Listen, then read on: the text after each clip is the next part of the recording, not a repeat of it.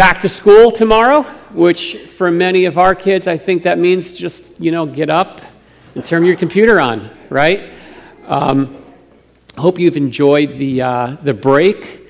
Um, just want to also welcome everyone who is tuning in live with us on our streaming services, whether it be through YouTube or Facebook. So glad uh, for the ability for us to connect together. And um, just, uh, just for anyone who's here new in this room or tuning in with us live, special welcome to you. Glad you're with us this morning, and uh, just hope that you feel uh, welcome with us together. So, right now, before we open up God's Word together, let's just pray again. Lord, we do ask that you would open up our hearts as we open up your Word. And we pray, Lord, that you would uh, show us more of yourself, that we could know you more uh, Lord, that you could show us those areas of our lives that you want to bring to our attention. And Lord, that you would just do that good work uh, that you intend to do, Lord, of changing us from the inside out so our lives take more of the shape and character and likeness of our Lord Jesus Christ.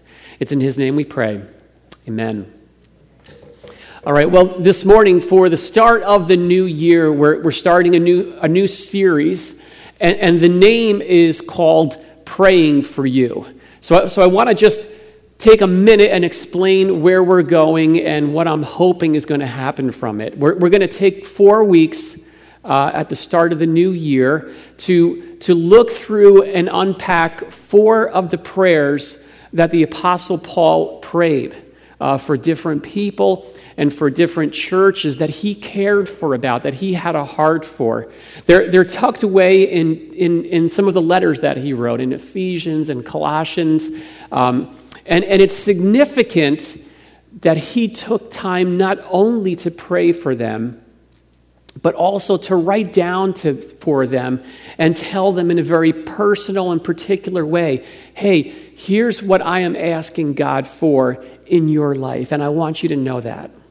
Um, you know, there's something precious, something powerful about sharing with people how and what we're praying for them. There, there's a ministry that takes place through it, and I think Paul here is. There's sort of a model there that we could follow a little bit. Um, and, and, it's something that I want to follow, and I also want to invite uh, us as a church to follow. So, oftentimes, when I hear someone says, Hey, would you pray for me about this, this, and this? Um, sometimes I'll, I'll respond and say, Yes, I'll be praying for you. And then I'll pray for them on my own. And, and sometimes that is the appropriate response.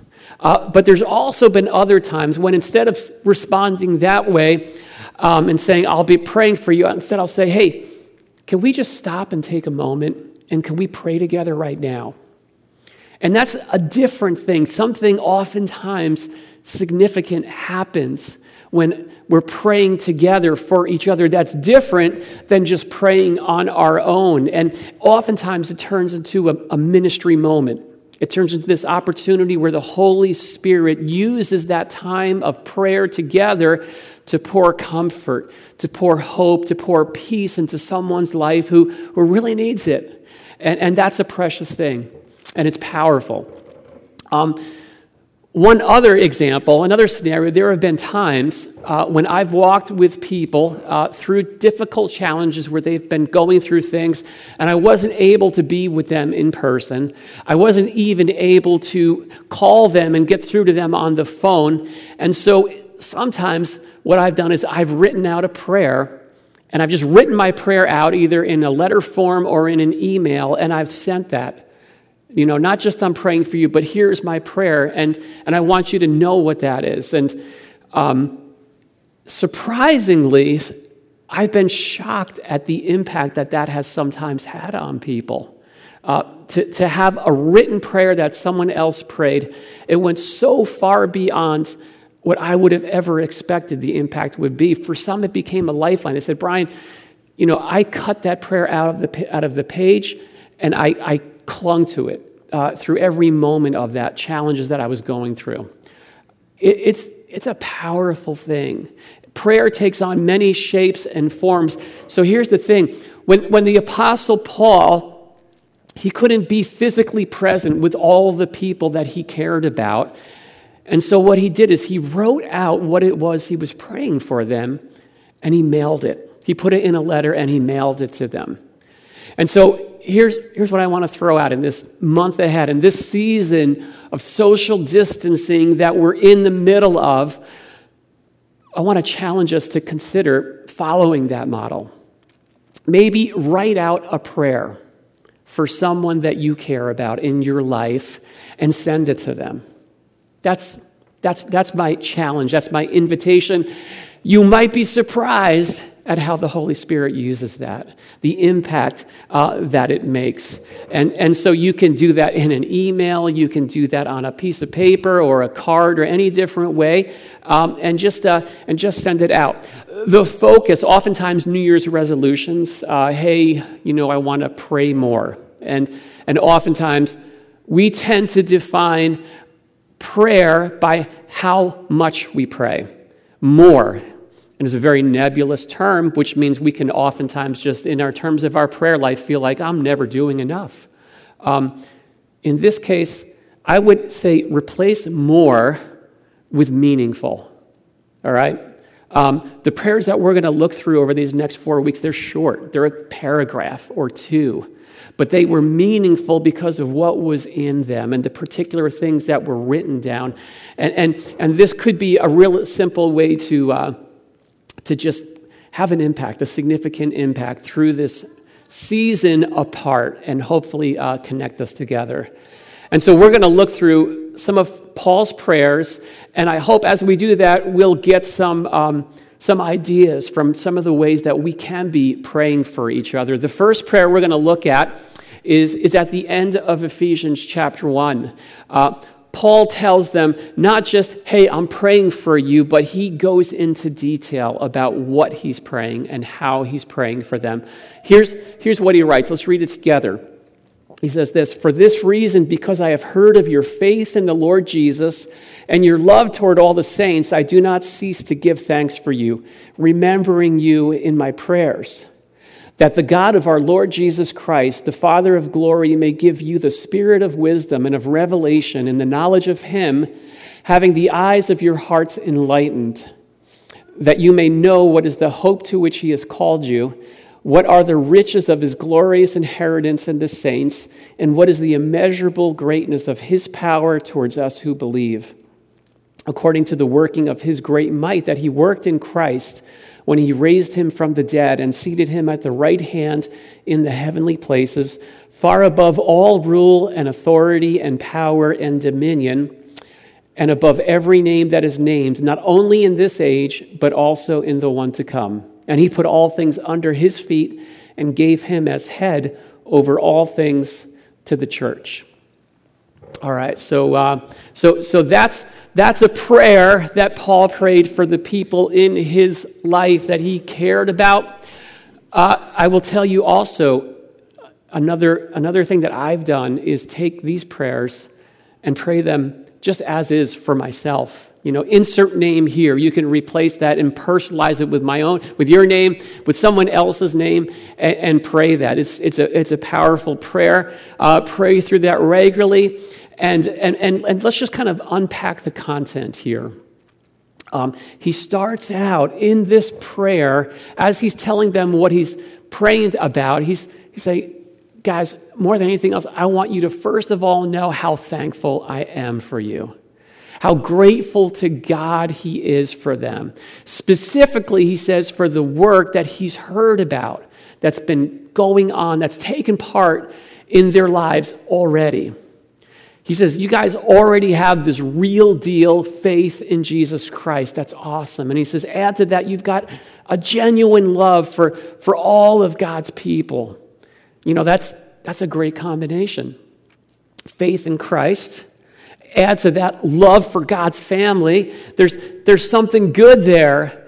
And Paul says, let's just, let's just stop and celebrate what's going good. You know, now we're going to see very soon that there are some things that, that Paul has a burden on his heart for, some things he wants to see take shape in their lives, some ways he wants to see them grow, but he doesn't start with that. He starts by just telling them, Here's what I'm thanking God for about you. Here's what I'm grateful to God for.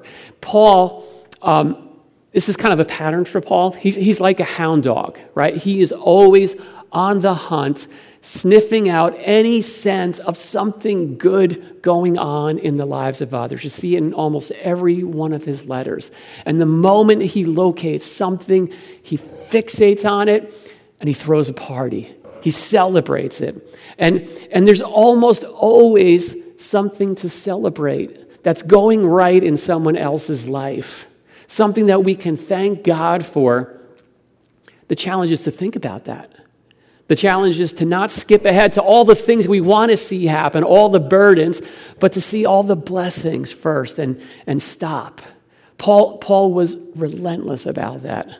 And he leads with almost every one of his letters with this just outrageous enthusiasm, encouragement, affirmation about what they're doing right. Can you imagine how it must have been for them to hear that? For them to read this and, like, yeah, this guy says we're doing something right.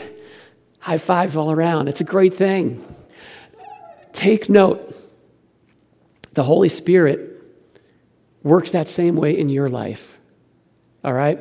If you're looking around at your own life and all you hear is the voice of condemnation and everything that you're not doing right, it's not the voice of the Holy Spirit. He's always going to lead with what's going right. Look at the, the, the, the, letters to the churches in Revelation. He's, each of these letters that written to seven different churches, and everyone he starts up, this is what's going good, and there's some things we got to get to, but first, this is what I want to start out with. That's the voice of the Holy Spirit. And, and, and we, can, we can model that. We can pray with that same kind of enthusiasm and gratitude for the particular ways that the people that we love, the people we care for, are already getting it right. Yeah, we, we know, we all understand there's plenty in each of our lives that's not going right, right? You know, there's no shortage of content in that. That will be the case for a very long time. It, it doesn't take a whole lot of insight or effort to point out those things. But there is something powerful and transformative about pointing out the positive and giving genuine gratitude for what we see. So, so Paul goes on in this prayer and, and he reminds them as he's saying, Here, I'm praying for you these things, but he also says, Do you know who I'm praying to you? To, to uh, for you. Who am I praying to?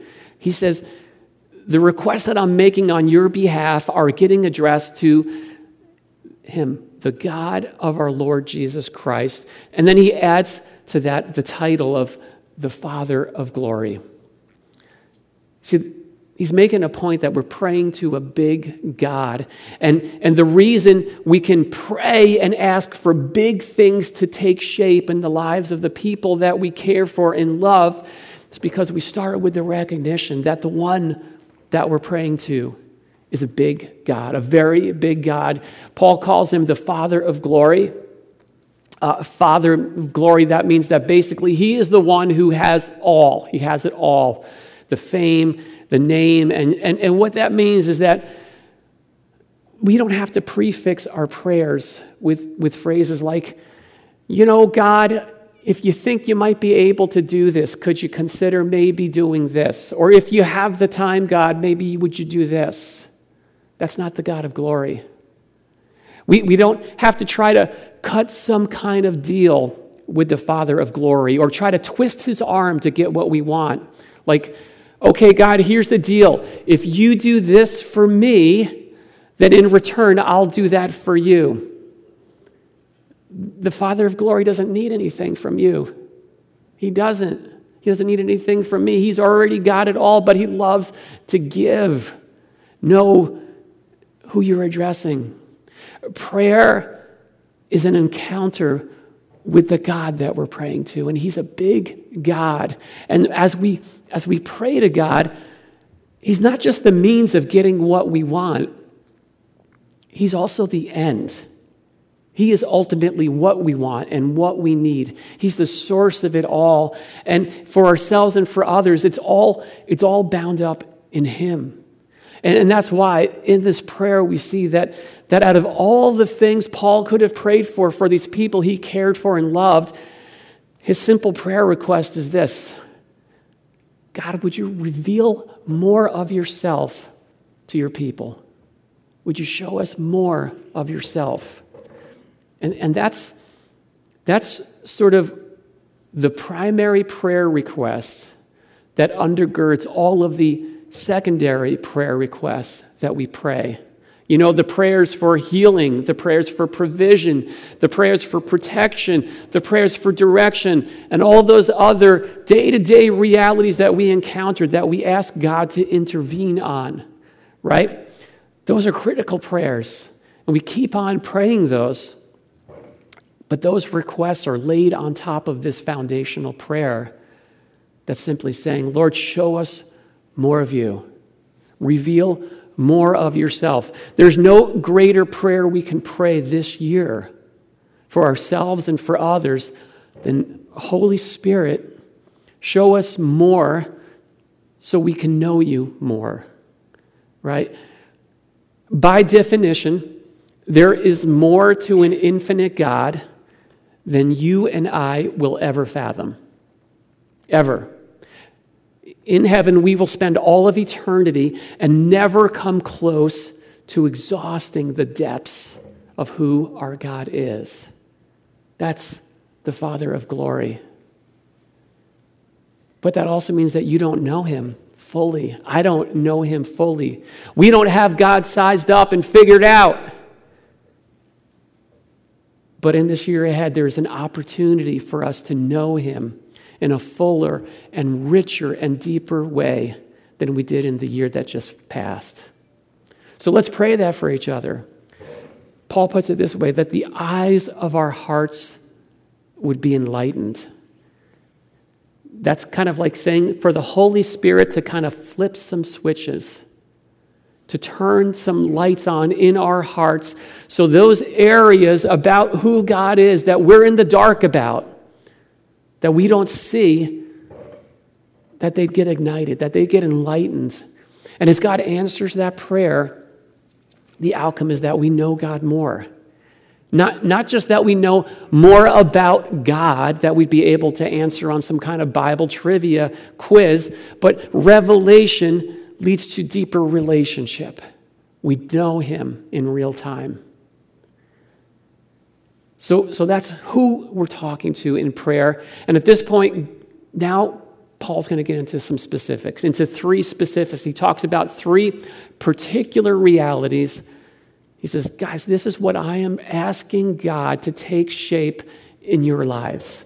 The first one is this that they would come to comprehend the hope that God has called them to. He says this that you may know what is the hope to which He has called you to what, what he's praying for is that they would come to recognize the call of God on their lives and how much God has done to call them to themselves, that they'd resolve really the identity issues in their lives and embrace who God has made them to be through Christ, because that's where that hope is found. So, so just prior to this prayer, I want to just connect the dots between this prayer and, and there's a passage right before this that opens up the letter of Ephesians, and Paul just lays out this incredible work that God started in the life of every believer.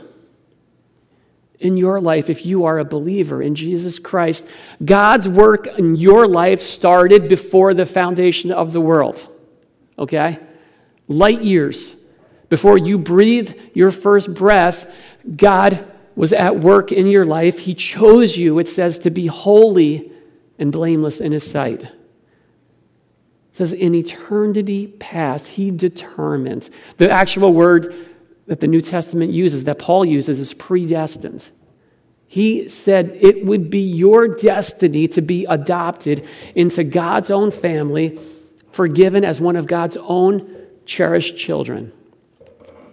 That sounds unbelievable. That's remarkable. How could that possibly be? That's what the rest of the passage goes on and talks about. And the answer is it's Jesus.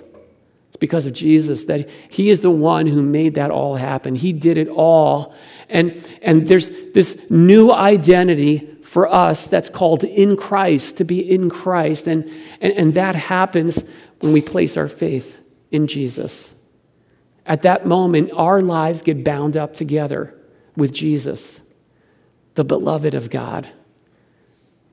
And at that moment and from that point forward, that what, what happened to him applies to us. And the way God sees us is the same way he sees his son, Jesus.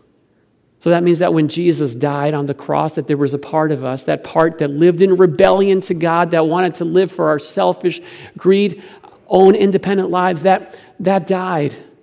And when he was raised back to life on Easter morning, that we were raised with him to a new life, a life that's alive to God, a life that wants to live for the things of God.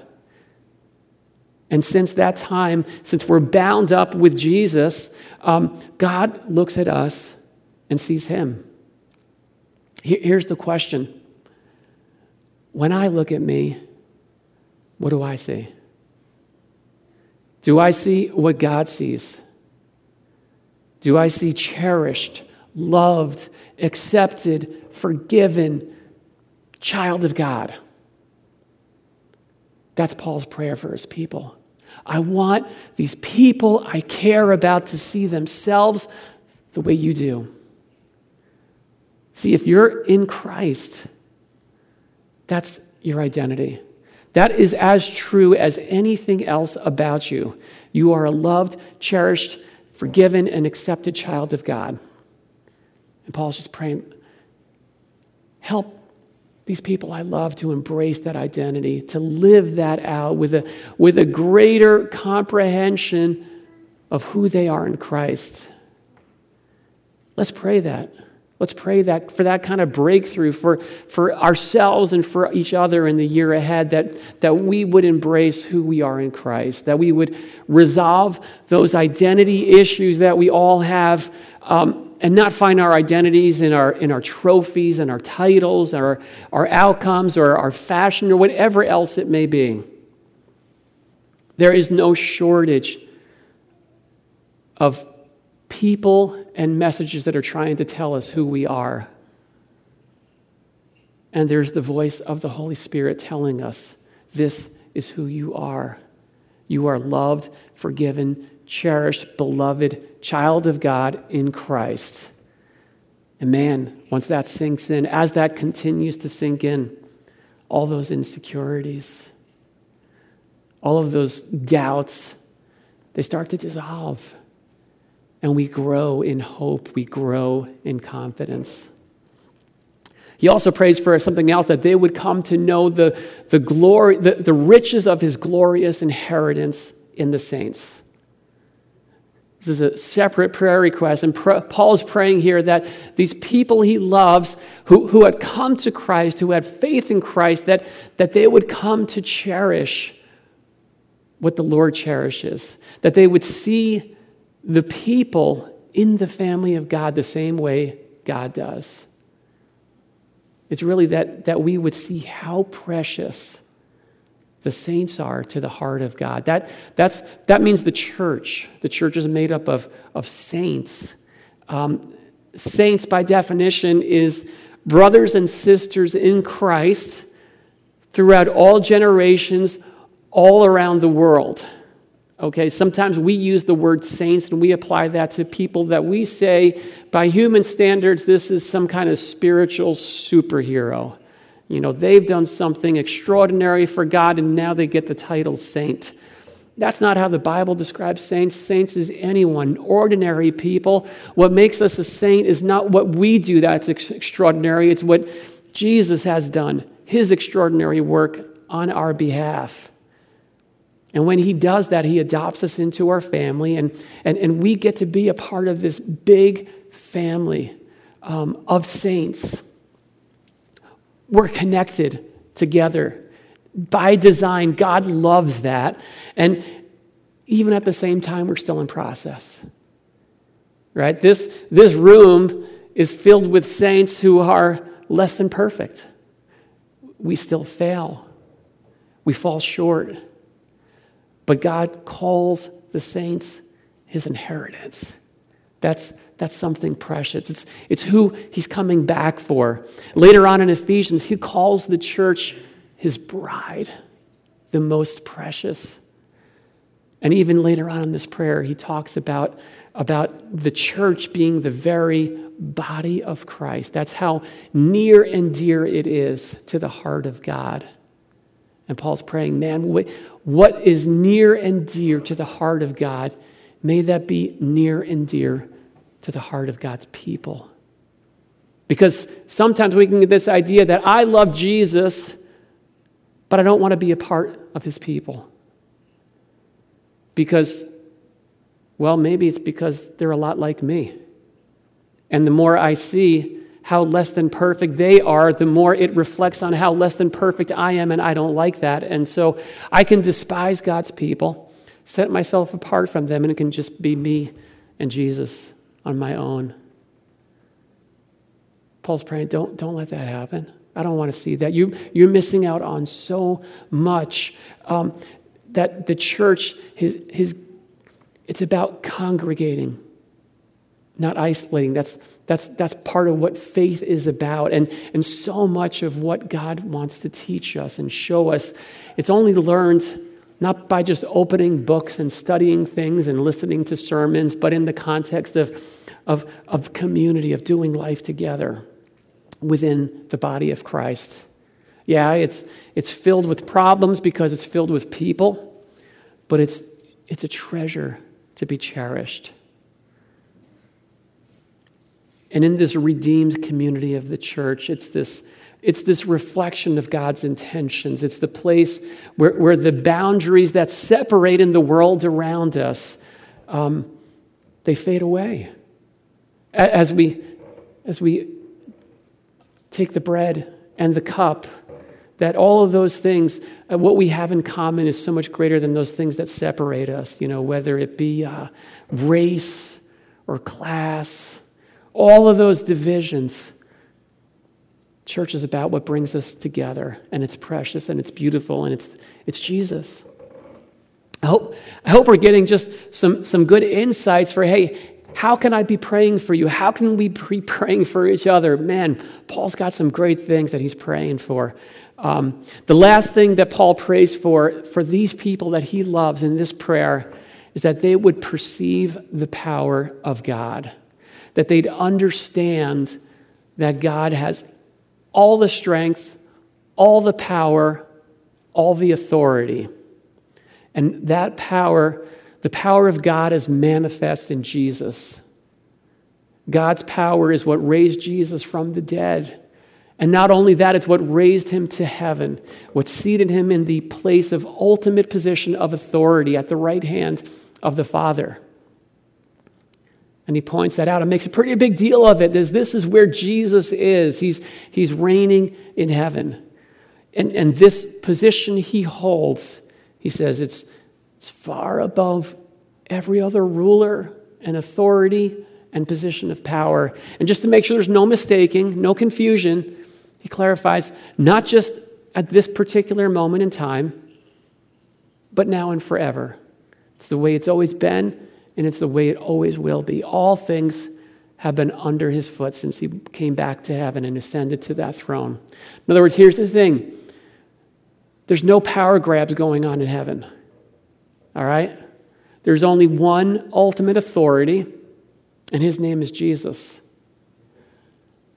and the child of God, for the life of the believer who is bound up together in Christ, that has some pretty profound implications because we already said what, what applies to Jesus is also true of us if our lives are bound up together with Him.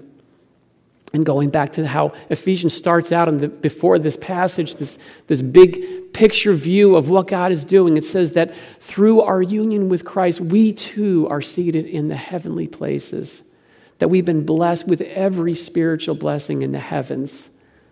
And that means that there is power that is accessible to the Christian life. There is authority to the Christian life. It's not our own authority, It's not something we just use on our own and wield it as we like, but, but it is real.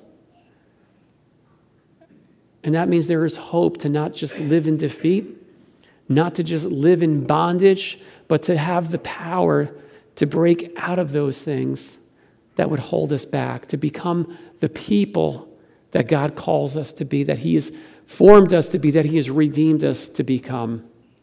You know, there's a there's, there's a line in The Lord of the Rings, in the second book of The Lord of the Rings, The Two Towers. Um, I don't think it showed up in the movie if you watch the movie, but in, in, the, in the book, um, you remember the Ents? Some of you guys have no idea about The Lord of the Rings. Um, but the Ents, it's a fantasy story that has some really cool, I don't know, it's just, just kind of cool. Um, but the Ents were these tree people. They're huge tree people, and they were just being decimated by the enemy. And, and they refused to take action. They wouldn't do anything. And it was so frustrating because they were so indecisive. They would just sit around with their council of Ents, these tree people, and they'd have these conferences all day. And they'd complain about everything that was happening, but they would never do anything about it until they saw that their land and their other fellow people were being ripped apart. The forest was being decimated by the enemy. And Gandalf has this one line where he says, The Ents are about to wake up and find out that they are strong. And they woke up and they found out that there was this enemy that was decimating them because they were letting themselves be decimated and they were not taking action. But once they chose to take action and live with that decisiveness, they were able to do what had to be done. I think, I think that's what Paul was praying for that, that believers, the people that we love and care for, that, that, and ourselves, that we would wake up and find out that we have all the strength that we have, not in ourselves, but in Jesus. Through our connection with Him, we have access to all the power we need. That we're not just limited to doing life in our own strength and our own power and our own abilities. We can, we can live as victors instead of victims. So that's a breakthrough that I think we can pray for, right? You know, for ourselves, uh, for the people that we love to perceive the power, to encounter that power. And, and Paul closes out this prayer by again pointing to the church to, to the gathered community of Christ followers, the body of Christ. And, and he highlights that the church is the one place in the whole world that gets things right when it comes to who's in charge. That we are set up to recognize who is the ultimate authority and to live under the lordship of Christ with Him as the, as, as the lead. He's the one who's in charge. And we surrender, we submit to his will. See, the church, it's, it's not a human institution, it's a spiritual community, and our greatest need is always to make sure Christ is at the center. He's in the lead place. And what's true of churches is also true of people who fill those churches and are a part of those churches. The, the, the first step to perceiving the power of God is surrendering to it and acknowledging Christ is not just Savior of my sins, He's Lord of my life. He is the ultimate authority, and I want my life to line up with that and align with that. You're, you're in charge of all of me, every part of my life. Have your way. You know, there, there are certain things that I can try my hardest and never come one step closer to convincing someone um, that this is the way it is, right? Um, these realities that we're unpacking here, that we're unfolding, these are things that they need a whole lot more than a sermon to take shape and be fleshed out in people's lives. Um, I wish I could just convince people about some of these things, but I can't. And that's what prayer is all about. Because what we can't do God can do. And since Jesus does have all the power, all of the authority and He is still at work transforming lives, we can pray to that end for ourselves, for the people that we care about, because He's going to do it in 2021. He's going to do it in this year ahead. And my prayer for us is that we'd see the power of God at work in many lives in and around this church community. Let's pray to that end right now. Lord, thank you so much for